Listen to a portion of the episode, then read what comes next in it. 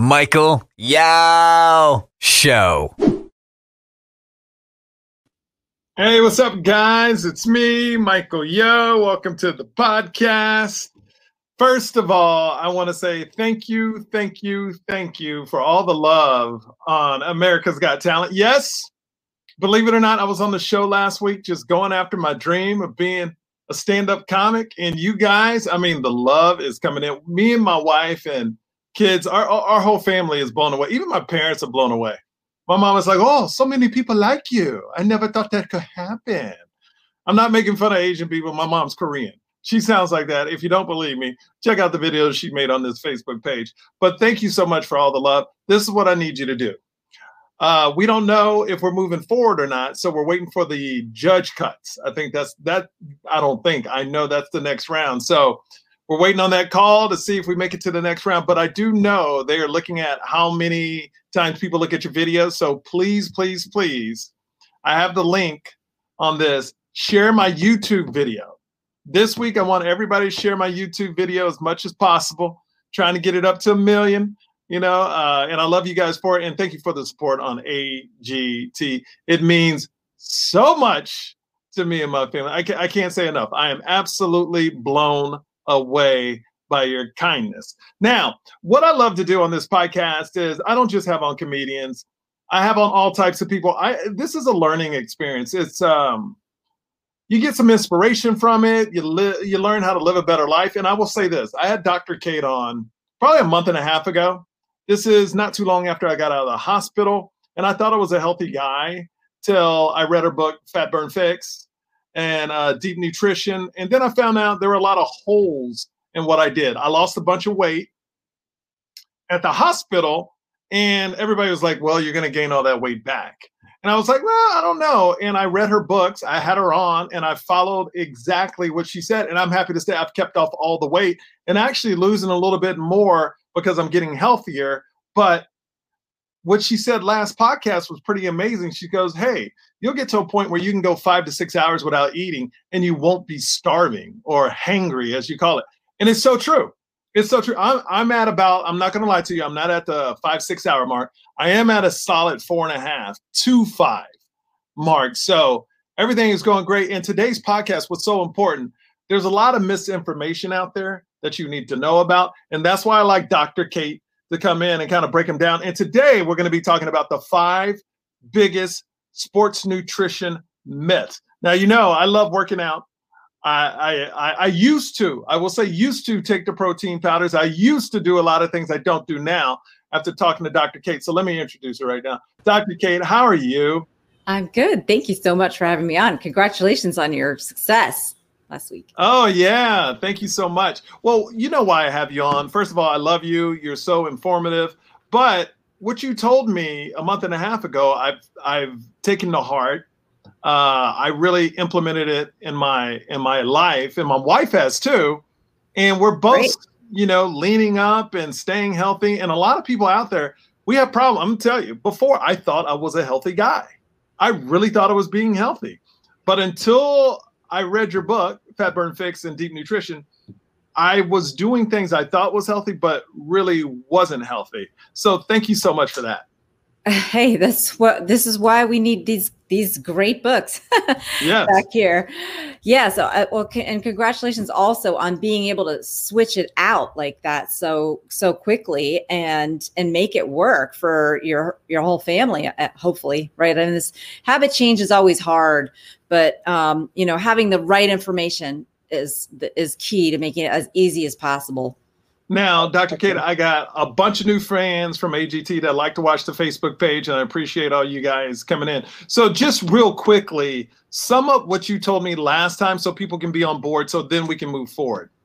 So, the reason that people get really sick from the coronavirus, if they're, especially if they're under 65, is because their immune system is supercharging in the wrong direction.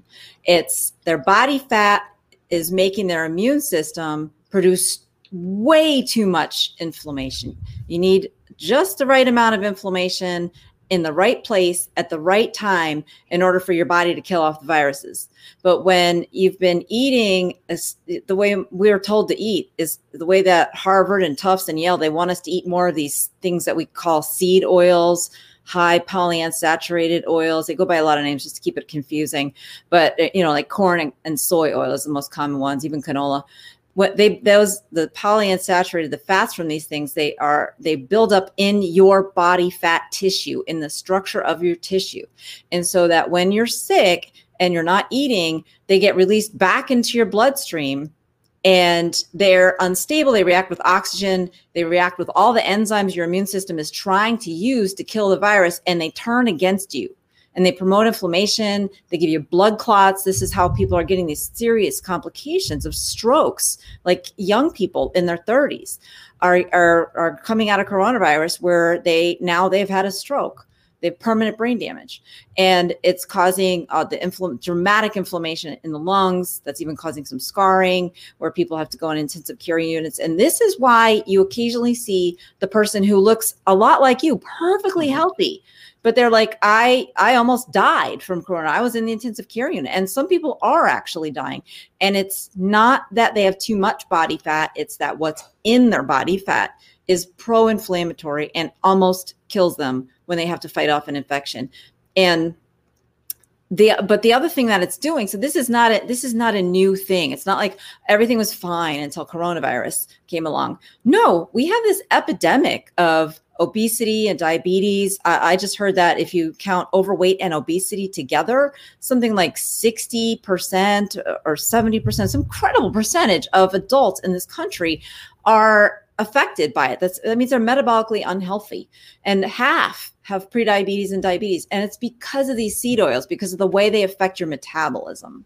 And I will say this I got rid of all the seed oils.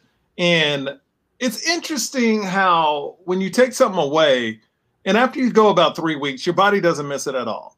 Like it's so weird that right now, I used to be addicted to fries. Like mm-hmm. that that to me, that was my cheat meal, fries. And now when I eat a fry, like one fry, it's mushy, it's disgusting. I can't eat it anymore.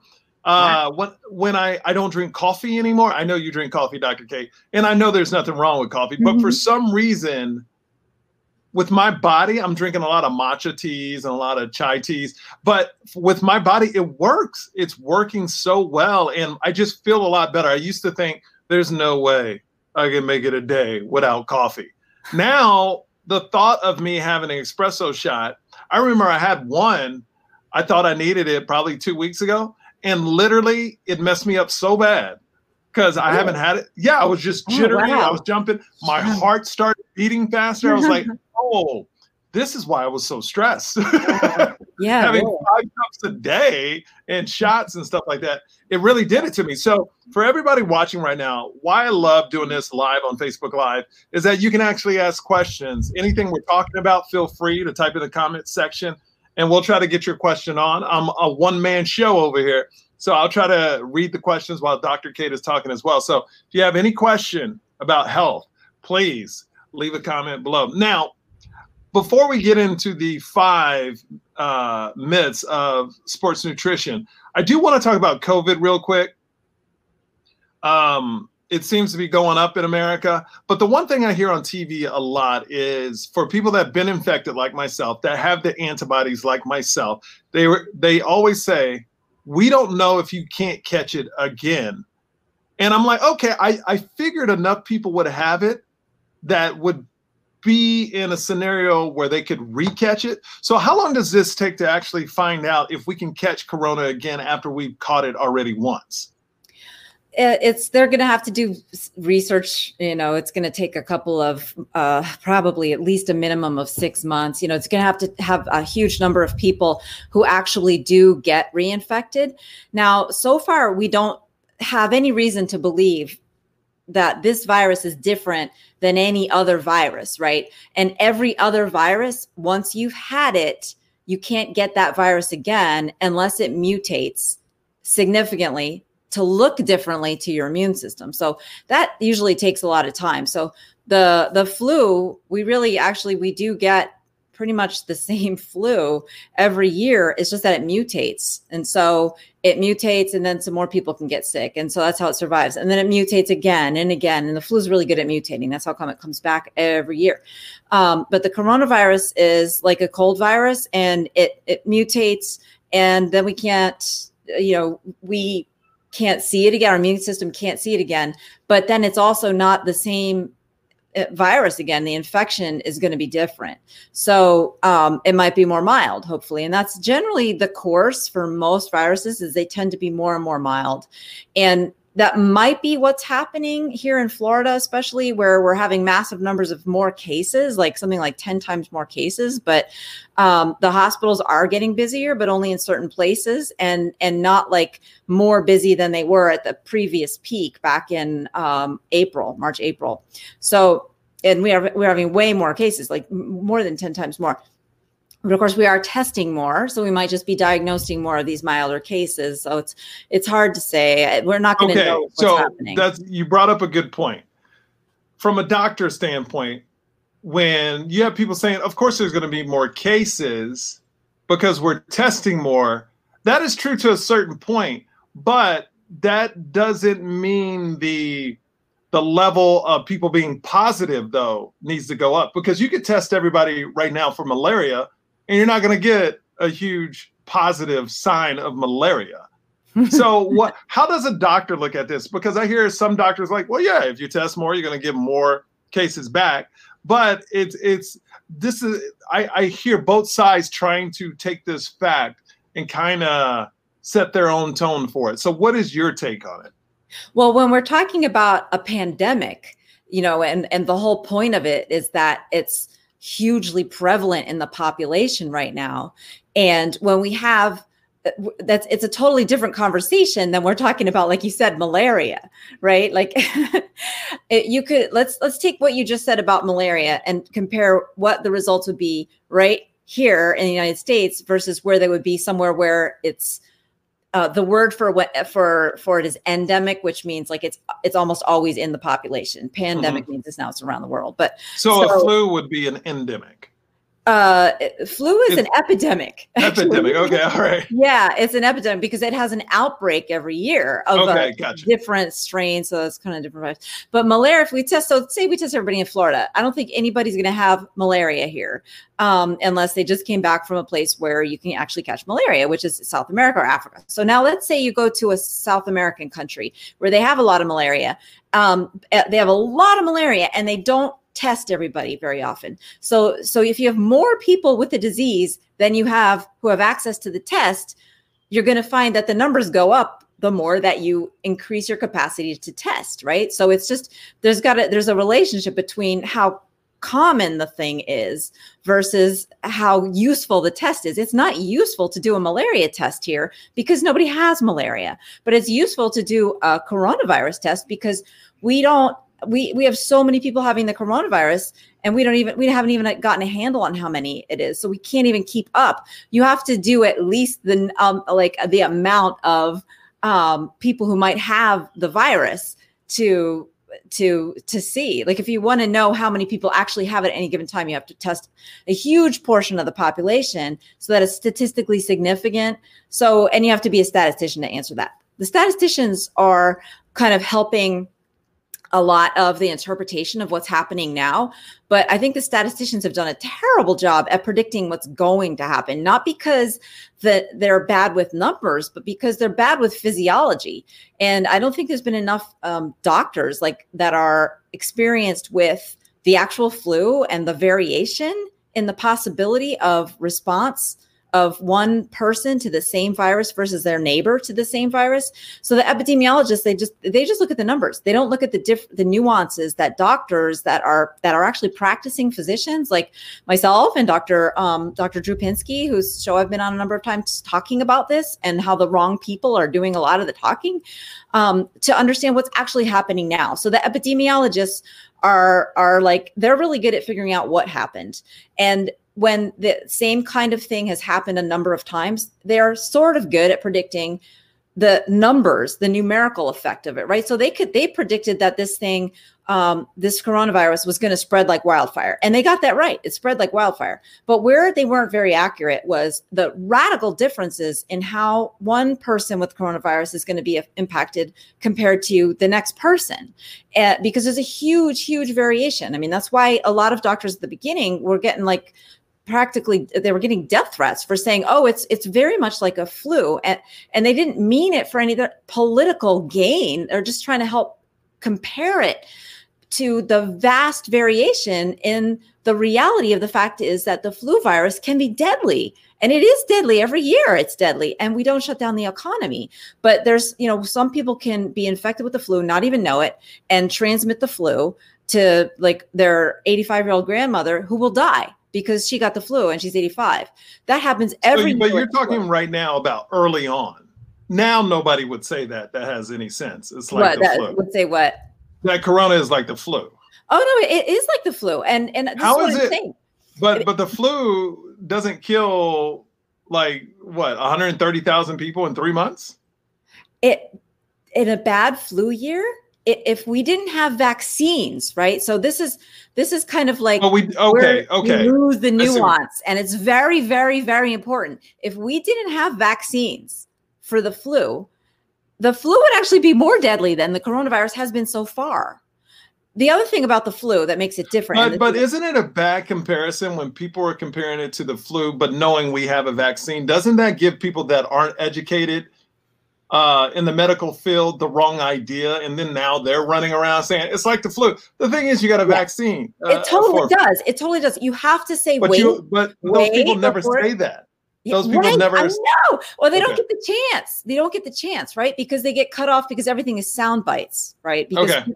But like, is it like the flu? Yes or no? And then you get your uh, wait a second.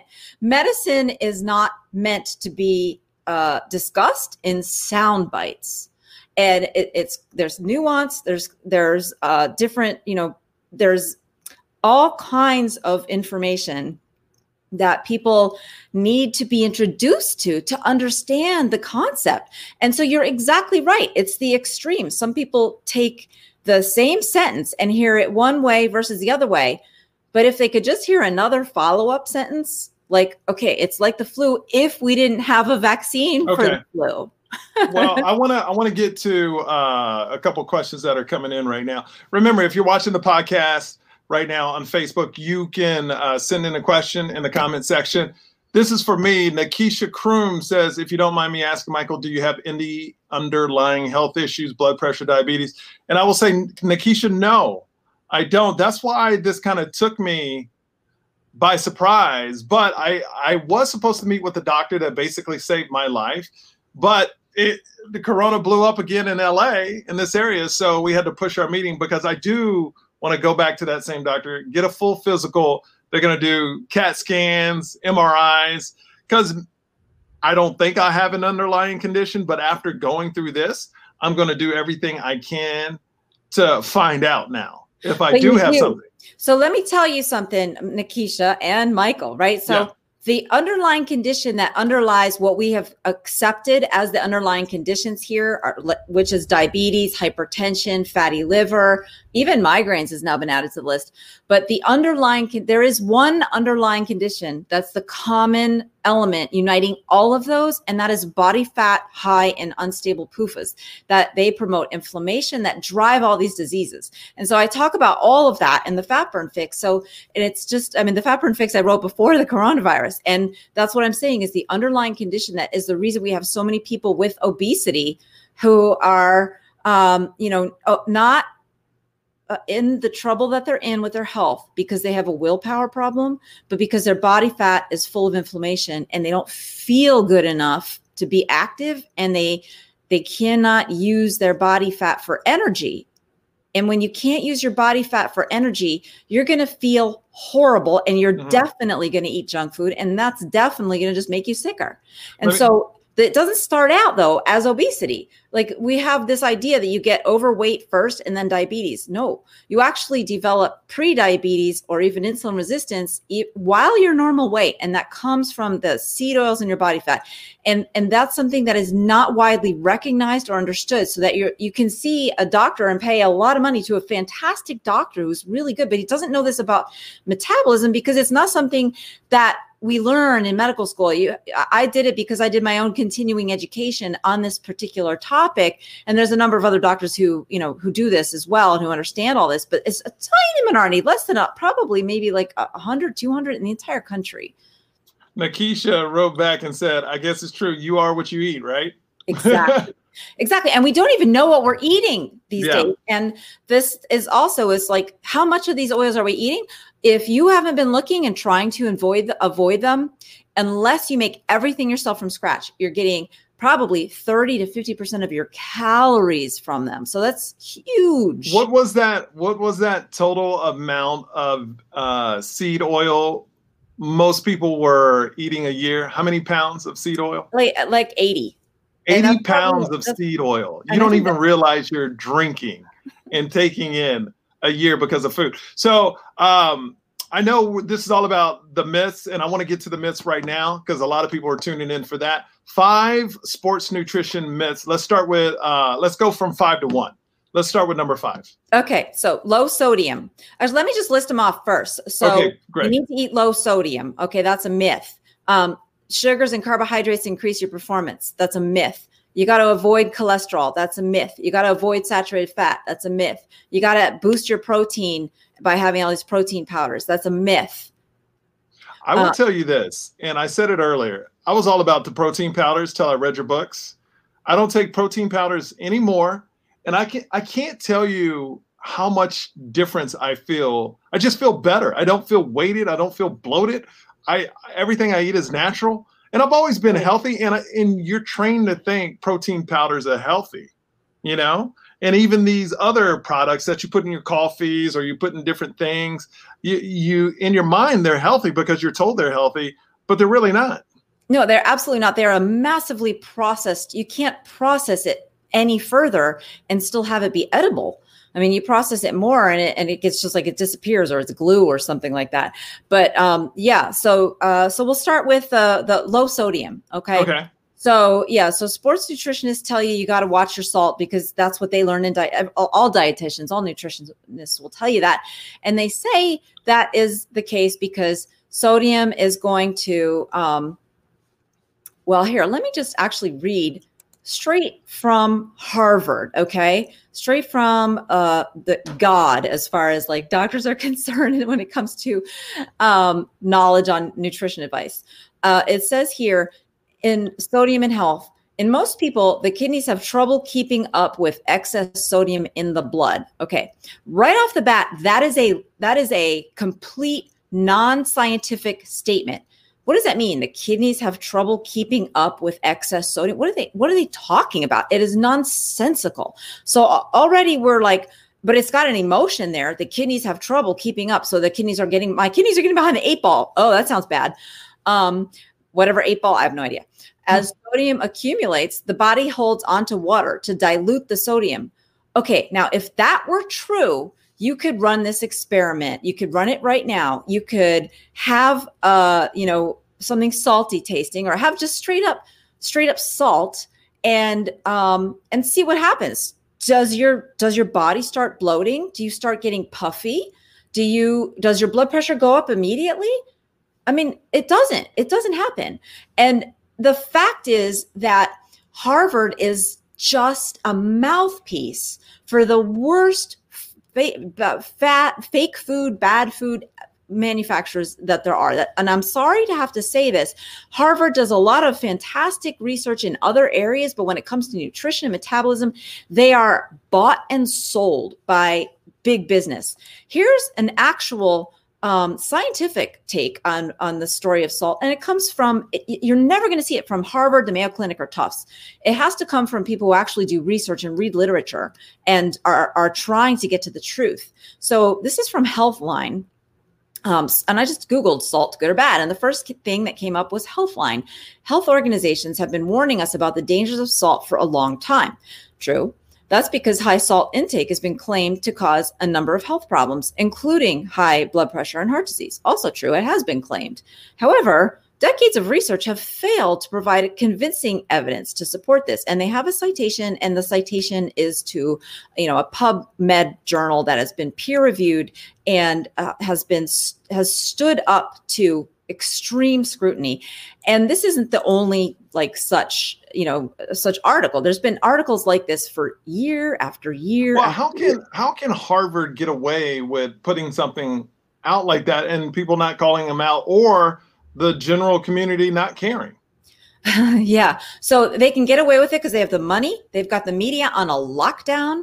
You know, I mean, how many times have you heard an expert from Harvard talking about nutrition or from anywhere, right? That they they go to the Ivy Leagues, and uh, you know because that is the authority, and and they don't realize that the authorities are bought and sold when it comes to nutrition. Their function is to sell cheap junk food, to sell processed food, nothing else. Their nutrition departments, if they have one, um, it's it's paid for by big business, but they're gonna they're not gonna tell you that, of course. But that's where they get their money is is is you know grants that come from uh, ConAgra or from Unilever or from Kraft to just help sell more of their processed food. That's that's what we live on in this country. That's what this country wants us to live on.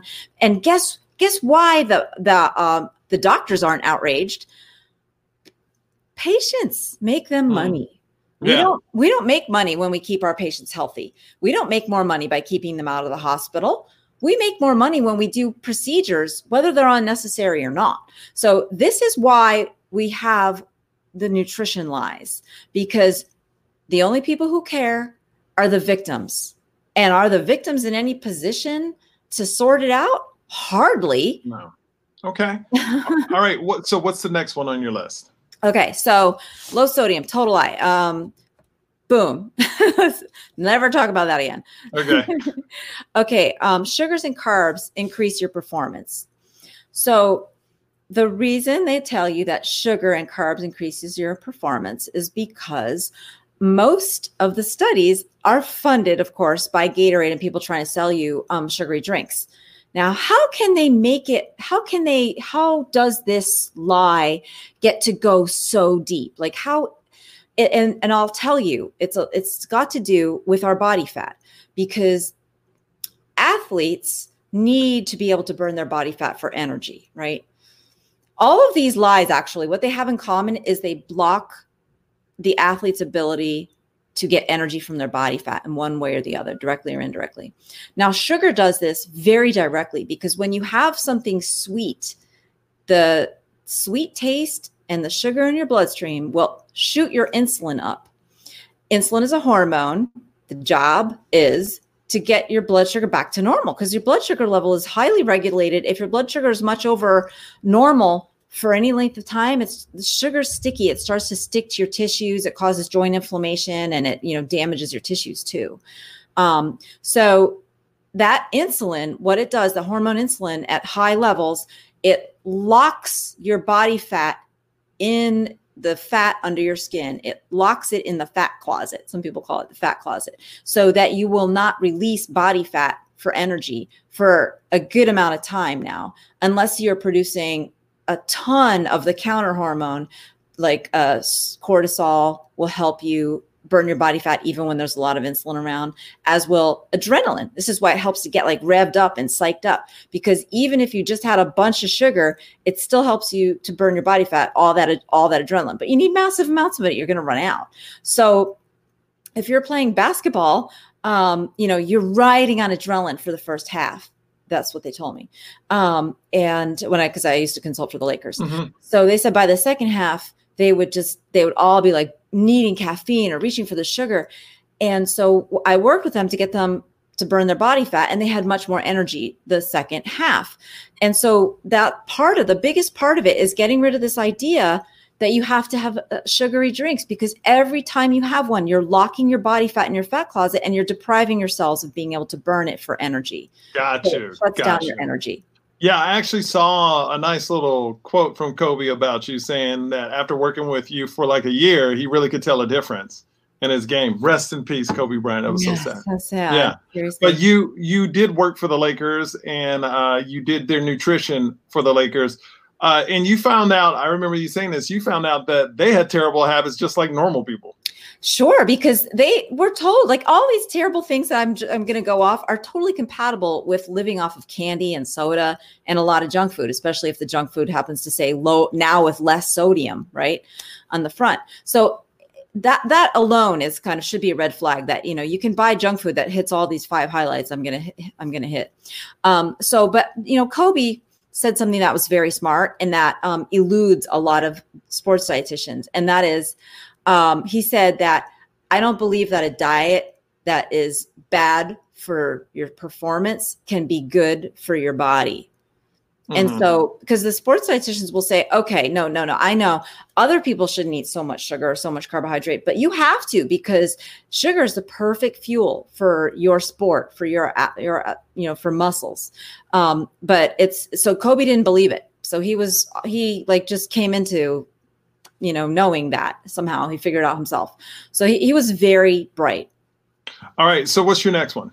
Protein powders. So, oh, yeah, so, that's me.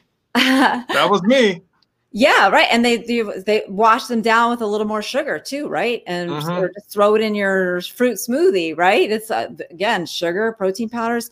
So uh, protein powders are bad for you for at least three reasons. So one is that they are basically pre-digested, and so they they womp into your bloodstream very quickly. They are sticky. If you've ever tried to stir up a protein powder, it clumps together. So, just like sugar causes problems when it's at high levels, so do protein powders. They, they break down into something called amino acids. Amino acids are sticky.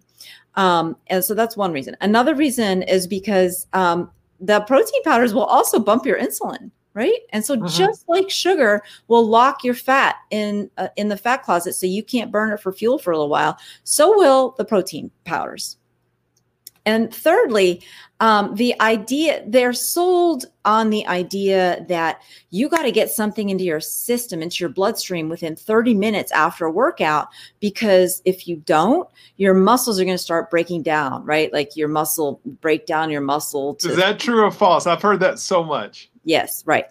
It is actually the opposite is true. What's happening is your muscles start this process of remodeling, which is part of building back up.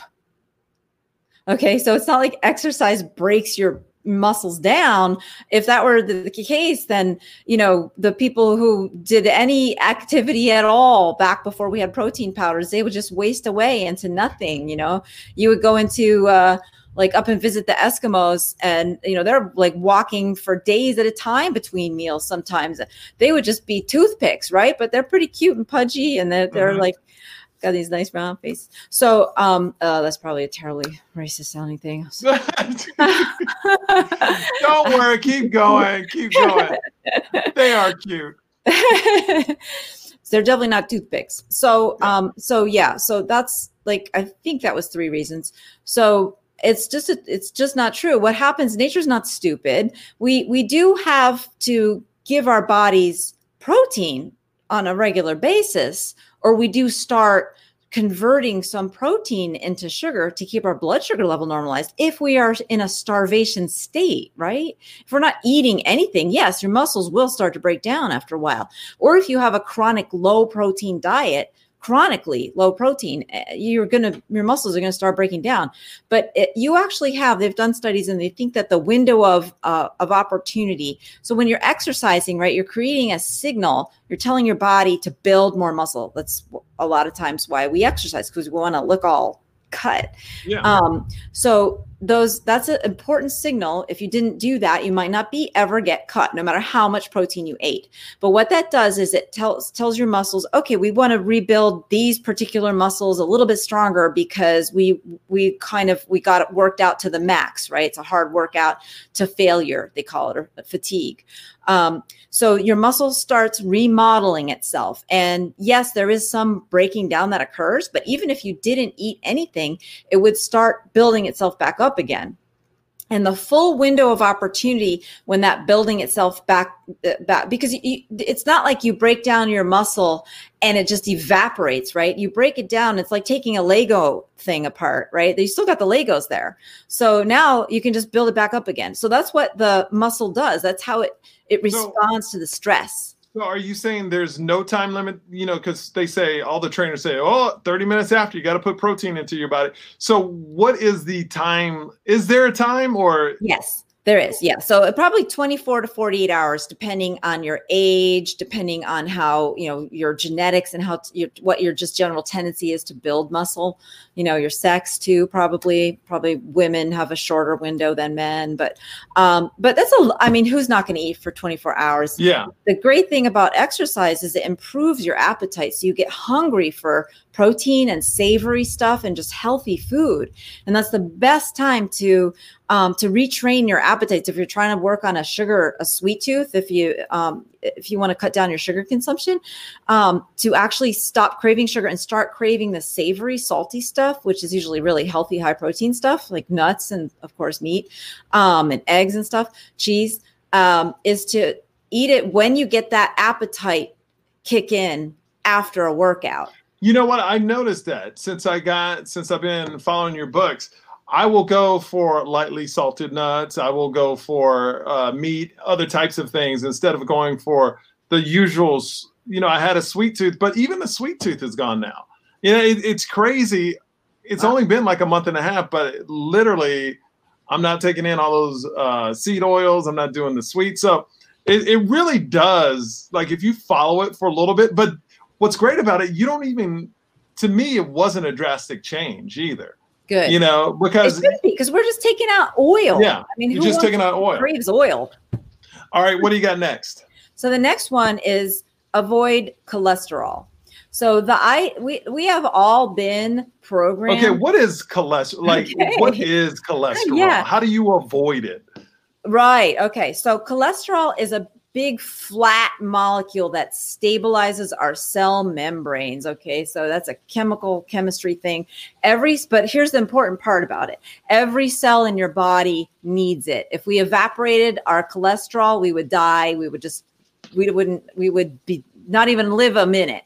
Um, so uh, your brain needs cholesterol more than any other tissue in your body actually. Um, and so uh, that we make it so if we if even if we never ate any, if we were on an all plant diet, because plants don't have the same kind of cholesterol we do, so we don't call it cholesterol. They have something called plant sterols, sterol or sitosterol. Sounds similar, serves the same function, but they don't have what a dietitian would say cholesterol. So they would. That's why there's this whole push for a plant strong diet is because there was this there's this myth out there that cholesterol is unhealthy but it's so necessary for life that if we never ate any, our cells would still make it. We can make it out of a lot of different spare parts. Like, you know, know I said our bodies break down muscle into little Lego bits. Well, we break down a lot of stuff into stuff that's like little bits, and we can build it back up in all kinds of cool ways. We can make our own cholesterol. So, cutting cholesterol out of your diet, which you do, the high cholesterol foods are like um, eggs and butter, any animal fat is going to be pretty high in cholesterol.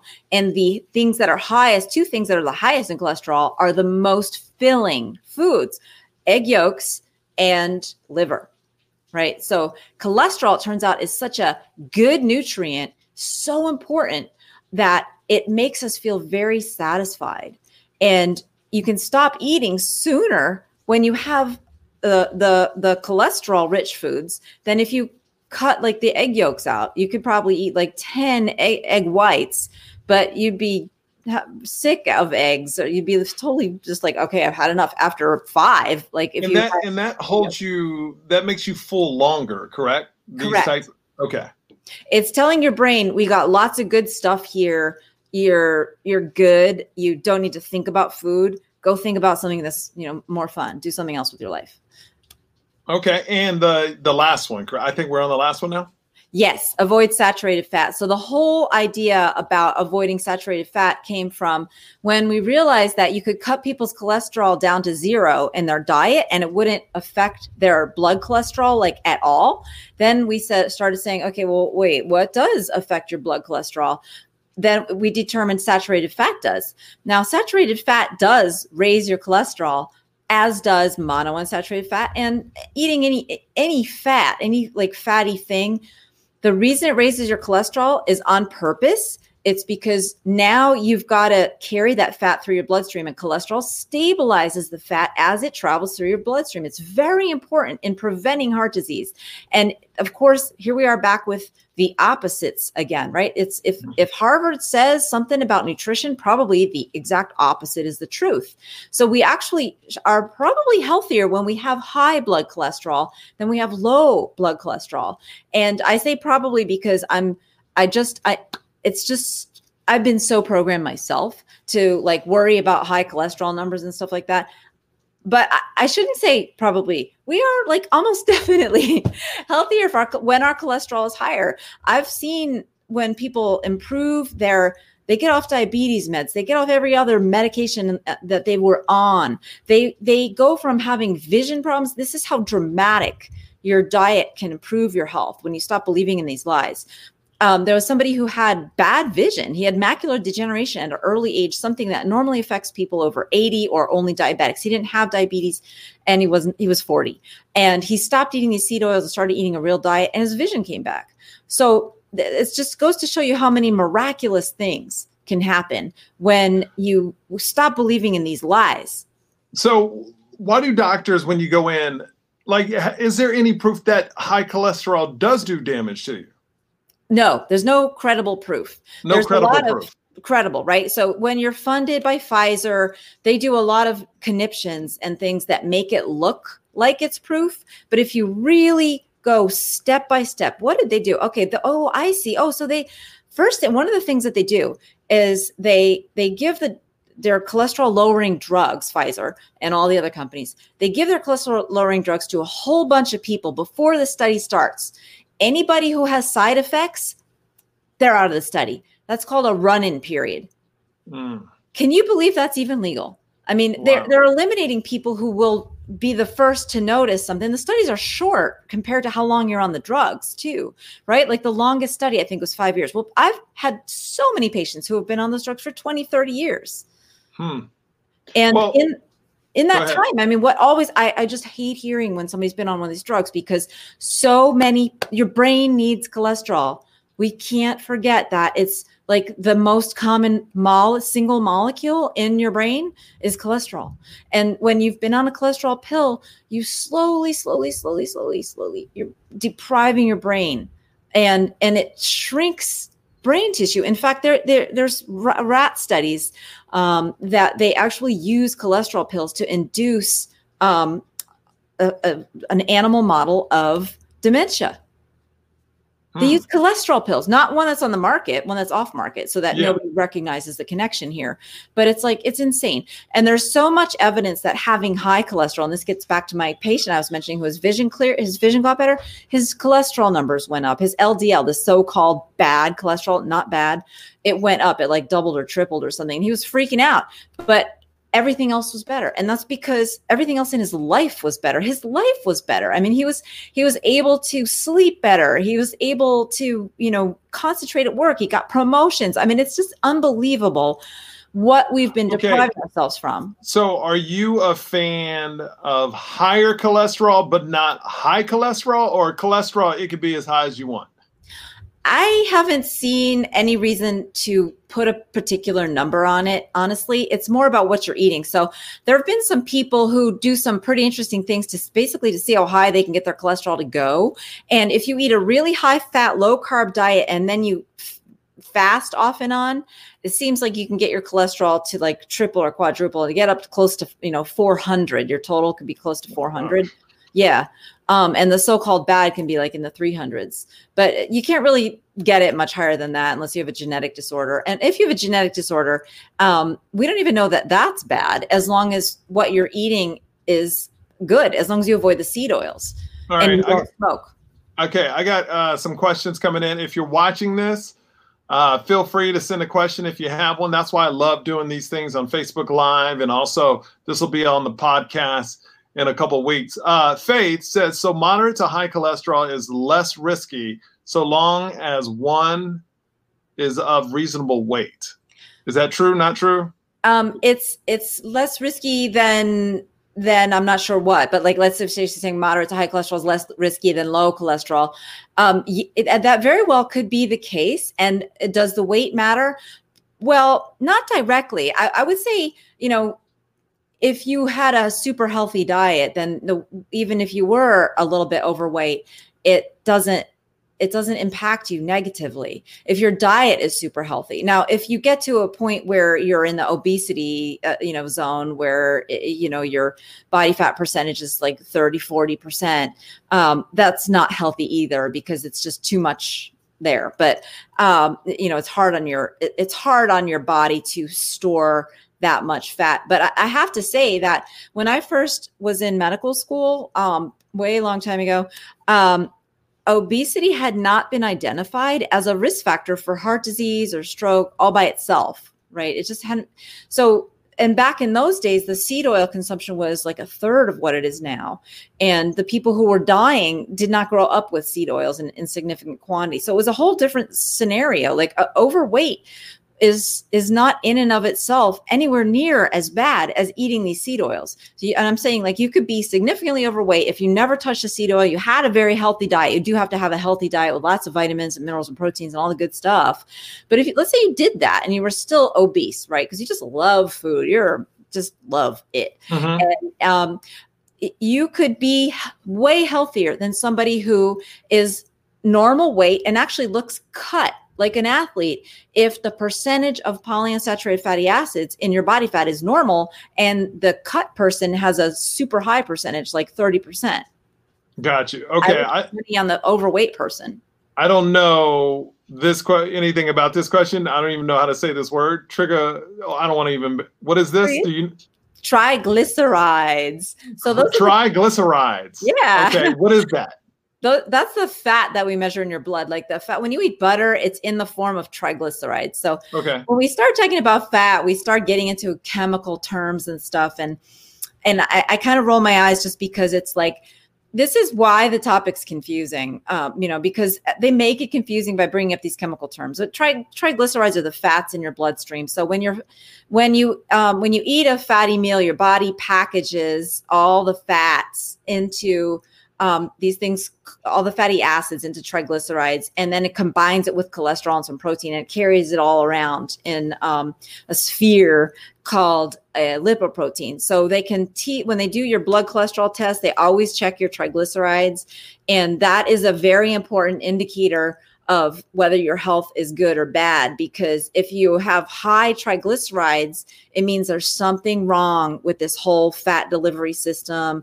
Maybe you're insulin resistant and your body doesn't want to pick up more fat because your fat cells are already over bloated and they're inflamed and they don't want to take up the fat. They can't do it fast enough. So the fat that you ate just basically stays in your bloodstream for a long time, for too long, an unhealthy amount of time.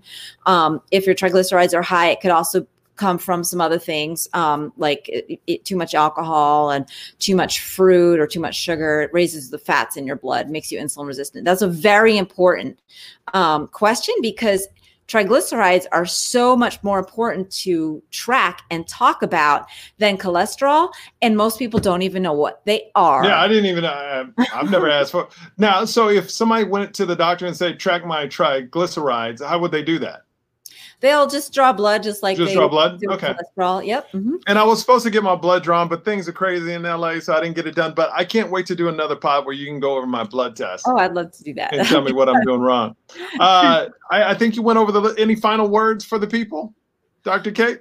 Um, I would say that. Um, I hope I haven't offended any uh, like dietitians or nutritionists because I know you mean well, right? I myself learned and believed all five of these things. And it took quite an experience in awakening uh, to to get over my. It was basically programming. I was programmed by big food, as have doctors been for the past 50 60 70 years now and so that's why doctors like sort of hands off about our interest in diet and nutrition because when we give people the advice that we learned it doesn't ever work it often sometimes even makes them sicker so so it you know i don't want to let people totally off the hook because this information is out there now and if you are a dietitian or nutritionist or a doctor please read don't just follow everyone lead right. all right the book is Deep Nutrition, Fat Burn Fix. I can say, Dr. Cate, you have changed my life. As far as after I got out of my COVID state and got back to real life, I feel so much better. I don't feel bloated. I feel healthier. And uh, that's why I believe in what you say. So thank you so much. That warms my heart. I mean, that's Aww. why I do this because it's like I I want to make the people like you who want to know what to do and will do it and can do it uh, feel better. You deserve to. Yeah, we do. Yeah, we do. All right, Dr. Cate, I appreciate you. We'll talk soon, okay? Okay. All right. All right. For everybody else, thank you for listening to the pod. Here's the deal AGT, crossing my fingers, I make it to the next round. Please, please, please, please, please share the YouTube video that's attached to this link. Uh, let's get the views up on it. I really appreciate you, Dr. K. Thank you so much once again. Check out our book, Fat Burn Fix and deep nutrition. It, it's really helped me out. And she even puts the foods you can get to uh, change your life. Like it's not about changing your whole diet or changing what you eat right away. You can supplement different things and take your time. I did it fast because that's the way I operate. I just want to get it done. And um, yeah, I'm feeling great. I'm looking leaner and uh, I feel way more healthier. So I will see you guys next time. Thanks for checking in. the Michael Yo Show. Y'all have a great one. Okay. Bye.